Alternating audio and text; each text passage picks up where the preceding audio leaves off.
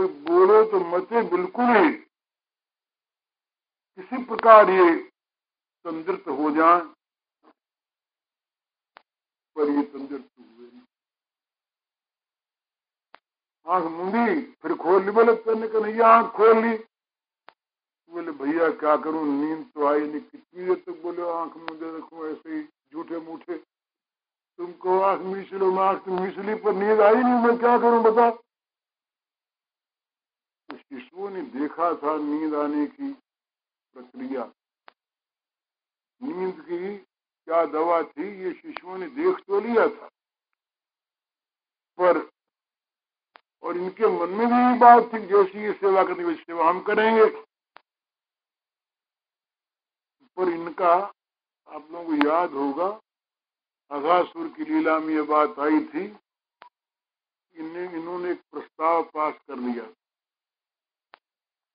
सखाओं ने स्वीकार कर लिया था, उसको एक मत से कन्हैया की और सब बातों की तो हम नकल करेंगे। तो मुरली के नकल नहीं।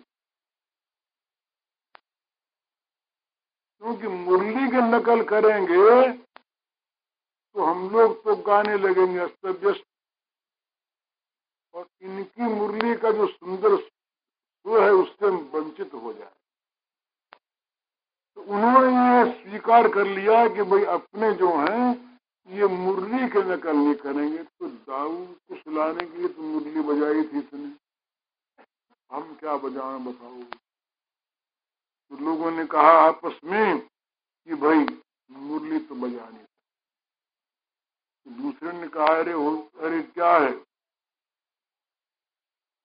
हमारे कंठों में मुरली बसती कन्हैया के राज़ी करने के लिए कंठ है ना हमारे? कैसे बचती है? तो एक ने कहा कि तुम देखते नहीं क्या? जब हम लोग बोलते हैं तो कन्हैया मुग्ध हो हमारी बोली सुन सुन के वो कहता है जरा वो और बोल, भैया अगर ठीक से समझा तो हमारी बोली चाहे हमको बुरी लगती हो पर कन्हैया को तो हमारी बोली लगती है अमृत शरीफ देखो हम अभी गा रहे थे ना तो कन्हैया ने कहा, बड़ा मीठा गा रहे हो भैया। तो बोले, अपने तो गाओ। गाओ। जरा गोस्वामी जी को बुला ले बोले, अपने तो गाओ। तो अपनी भावना के गीत बुद्ध सुंदरियों के मुख से सुने हुए गीत और कोई गीत गा नहीं यहाँ पर गाते कन्हैया की लीला के गीत जिसका जिसमें मन डूबा जिसको जो याद आया तो अन्य तदन रूपाणी मनोज्ञानी महात्मन गायन कृष्ण महाराज स्नेह ही पूयति मधुर मधुर सुर गावत सांवरे कुंवर ही नींद अनावत। सांवरे को नींद आ जाए अब इनको तो उनका सुख चाहिए ना। गाने में सुख मिले तो गावे, नाचने मिले तो नाचे, रोने मिले तो रोवे और डांटने मिले तो डांटे भी। उनको तो कन्हैया का सुख चाहिए। अब इनके मन में आया कि इनकी मुरली के समान गाना चाहिए ना। इनकी मुरली के समान गाना हो तभी तो लगे गाने जय कृष्ण चंद्र करुणा निधान ब्रजन पंकज बन सुख भान नव नव जलधर समयंग श्याम, लावण्य धाम सद कोटि काम सुरय भय देन भुज दंड मूल दामिनी समान अरुण नयन मधुसन सुधा बरसत सुभयन। मंडित श्रुति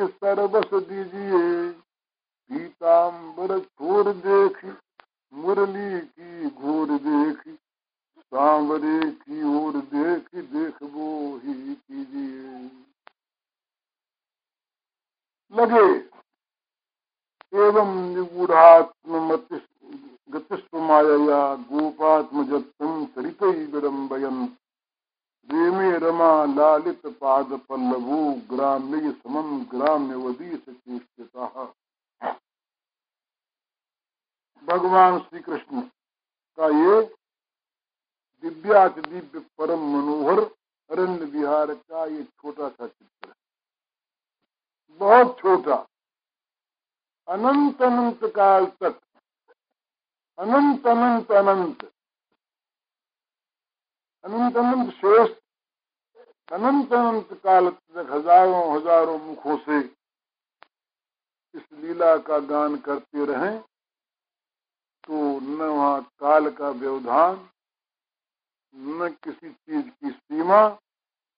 गाते रहें, गाते नहीं किसकी क्षमता है? जो भगवान की लीला माधुर्य का वर्णन सीमित शब्दों के द्वारा कर सके। और ऐश्वर्य रूप का तो वर्णन वैसे ही नहीं हो सकता। यहाँ पर तो भगवान सारे ऐश्वर्य को भूलकर सर्वथा प्राकृत गोप शिशु की भांति लीला कर रहे हैं। वैकुंठ धाम में नित्य निरंतर रमा उनके चरण सरोजों की सेवा में संलग्न रहती असमोध ऐश्वर्य उनका, नित्य का अनुचर है, दास है, फिर भी जिस प्रकार ये साधारण प्राकृत शिशु अपनी, अपने मित्रों के साथ खेलते हैं, उसी प्रकार ऐसे खेल इन्होंने खेले, खेलते रहे। और ये उसमें तन्मय हो रहे लीला विहार में। असुरों को परम गति का दान वितरण करते समय कहीं कुछ इनकी लीला में संकोच होता है छिद्र सा बन जाता है, उस छिद्र के अंतराल से भले ही उसकी आड़ में ऐश्वर्य जरा सा झाँक ले। असुरमान के समय ऐश्वर्य कहीं जरा सा झाँक ले। अन्यथा इस नील सुंदर के रसपान में ऐश्वर्य नहीं आता, ये तो रसपान में नित्य निमग्न रहते हैं स्वयं नील सुंदर। एक विधि निज माया करी गूढ़ा, रहे काल बहु समुझन मूढ़ा। बिच बिच भय प्रकट हरि तम हूँ। तब हूँ दनुज हने तब तेन तब हूँ। बीरत प्रकार, बिहार जो गायन संग गुआर गंवार। बड़ी बेर आवत शिव मन में, सुप्रभु यूँ बिहतया वन में। ये वन बिहार का थोड़ा सा चित्तन इसके बाद की लीला देर से शुरू किया था तो कहें तो कर दे थोड़ा। वो जरा इतनी मीठी तो नहीं। पंद्रह बीस मिनट लगे उसका फिर भाव कल खोल देंगे। ये श्रीदामा नाम गोपालो राम केशवयो सखा। सुबलस्तोत कृष्णाद्या गोपा प्रेमणेदमब्रुवन् राम राम महाबाहु कृष्ण दुष्निबर्हणम् इतो विदूरे सुमहद्वनम तालाल संकुलम। संक्षेप में इसको कह देते हैं। ये सखाओं में प्रधान सखा रहे श्रीरामा।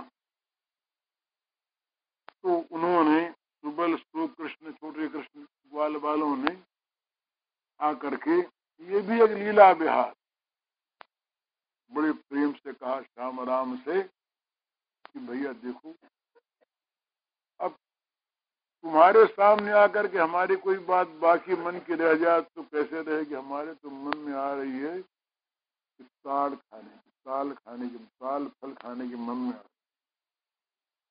और दाऊ भैया तुम्हारा तो नाम ही बलराम है। तुम्हारे बल का क्या ठिकाना है? और ये कन्हैया, ये तो बात की बात में सारे असुरों को मार डाल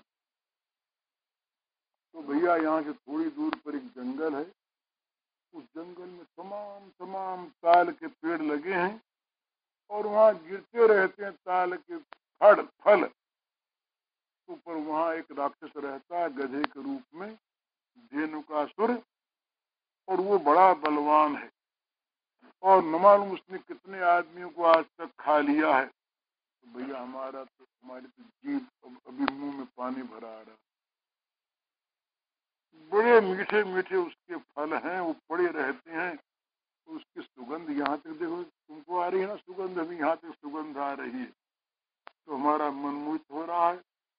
अब भाई, हमारी तो इच्छा है बांछास्ती महती, राम गमित रोचित। तुम्हारे जैसे तो भैया हमारी मनसा पूरी कर दो। तुम चलो साथ। तो दोनों हंसे, गए वहाँ पर तो जा करके उस पशु को मार दिया, ये कथा कल कहेंगे, बीच में अगली बात कहें। इसके बाद ये ब्रज में आए, ये बात कहने का मन था आज तो ये थोड़ी सी अब ये गाय चराने लगे। रोज का इनका काम हुआ गाय चराने जाए और ये रोज लौट आए। अब यहाँ पर विचित्र चीज़ चीज़ क्या है? यहाँ से माधुर्य का प्रारंभ हो जाता यहाँ से माधुर्य का प्रारंभ हो जाता है तो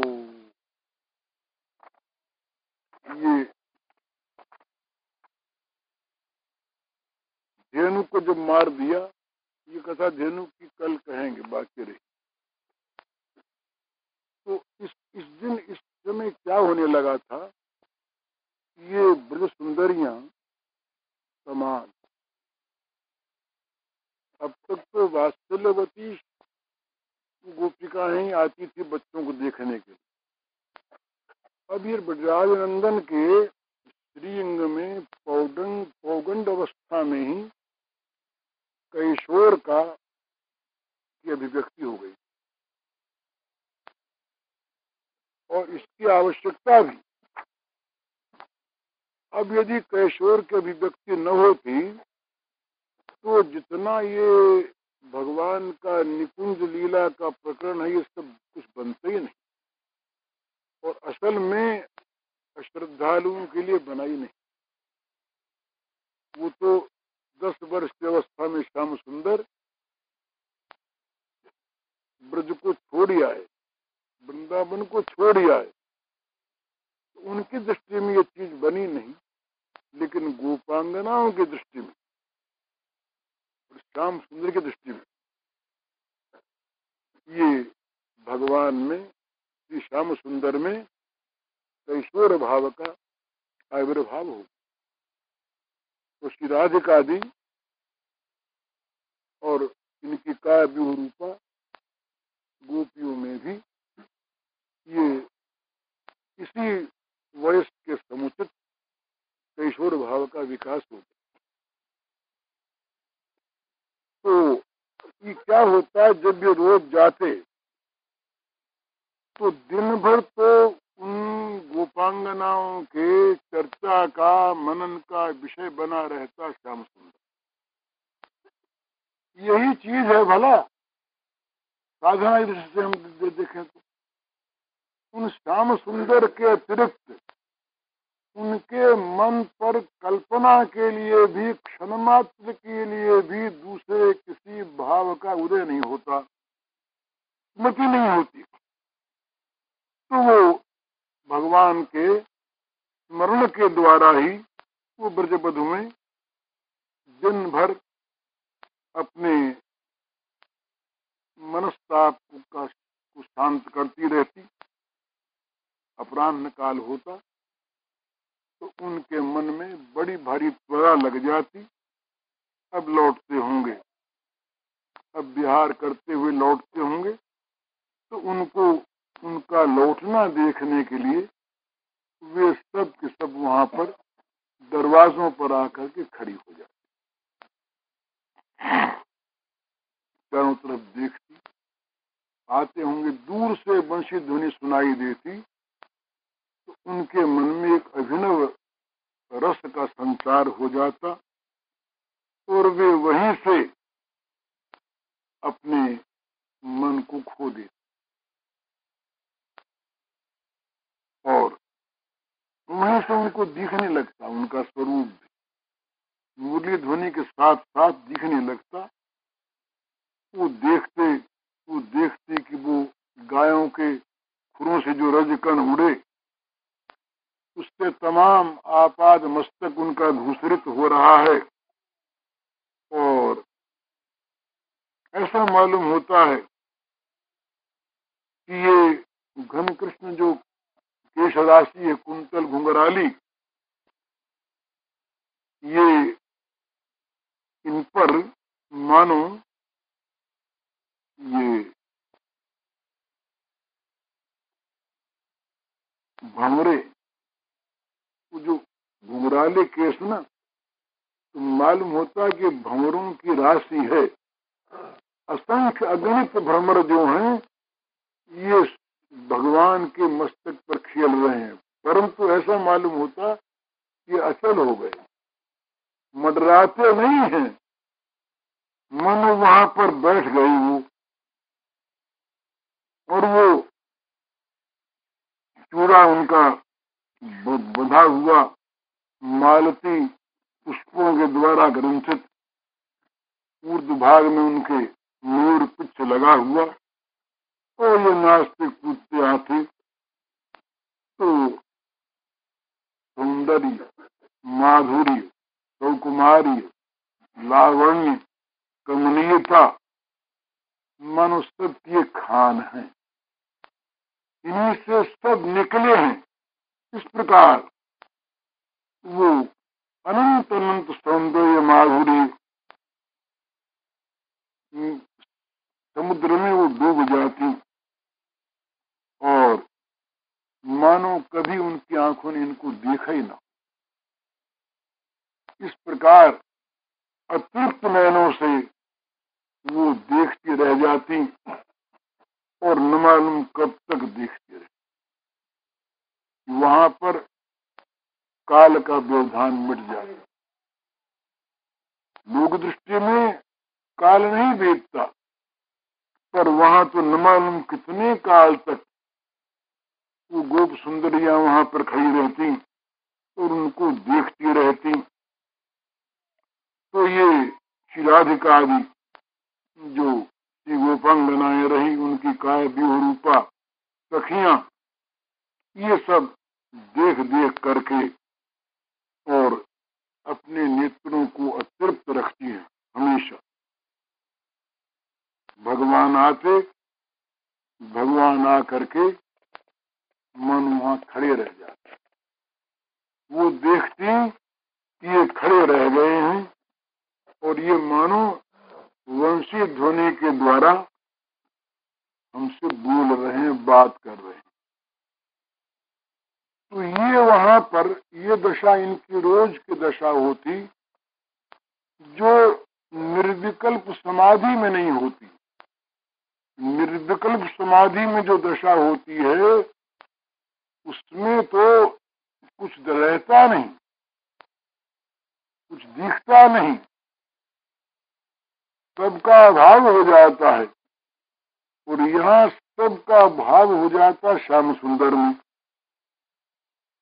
ये श्याम सुंदर मैं बन जाती झूमती रह जाती उसी झूमने में इनको छोड़ करके श्याम सुंदर आगे बढ़ते। वो काष्ठ पुतलिका की भांति इनका शरीर घर में लौट जाता। रात भर इसी भाव में निमग्न वे रहती और रहती हुई वहाँ पर वे रात भर दर्शन करती। संलाप करती रहती ये उनका रोज का कार्यक्रम। तो भगवान आज भी धेनु का वध करके ये लौटे तो गोप सुंदरियों ने उनका वचनों से नहीं, अपना आत्मनिवेदन करके उनका स्वागत किया, सत्कार किया और वहाँ पर वे लोग अपनी अपनी जो भाव में निमग्न कम हो सके, जिनका थोड़ा कम अधिकार रहा। सभी बड़ी मने सुखदेव जी ने तो कुब्जा के भी गुण गाए हैं। और बड़े भारी ऊँचे ऊँचे लोग भी कुब्जा के भाग्य की सराहना करते हैं। जरा सा एक दुर्भगे शब्द कहा सुखदेव जी ने, उसके लिए, उसके मन में जरा कोई वासना रही इसको लेकर के। तो श्री कृष्ण ने उसको स्वीकार किया। इसलिए कुब्जा भी महान भाग्यवती, कोई ठिकाना नहीं उसका। तो ये गोप सुंदरिया जिनके अंदर अभी आप सुन चुके हैं केवल श्री कृष्ण सुख ही जिनका जीवन है। इसके सिवा उनके जीवन का कोई स्वरूप ही नहीं। वे भगवान श्री कृष्ण को पाकर अतृप्त नयनों से देखती रह गई और कम भाववादी जो हैं, वे गाने लगी। ये इनके द्वारा एक वो पद गाने की बात थी, इसलिए इनको बुलाया। इसीलिए लीला की बात कही बीच में। वो आवनी का है पद। तो ये पद सुना दीजिए।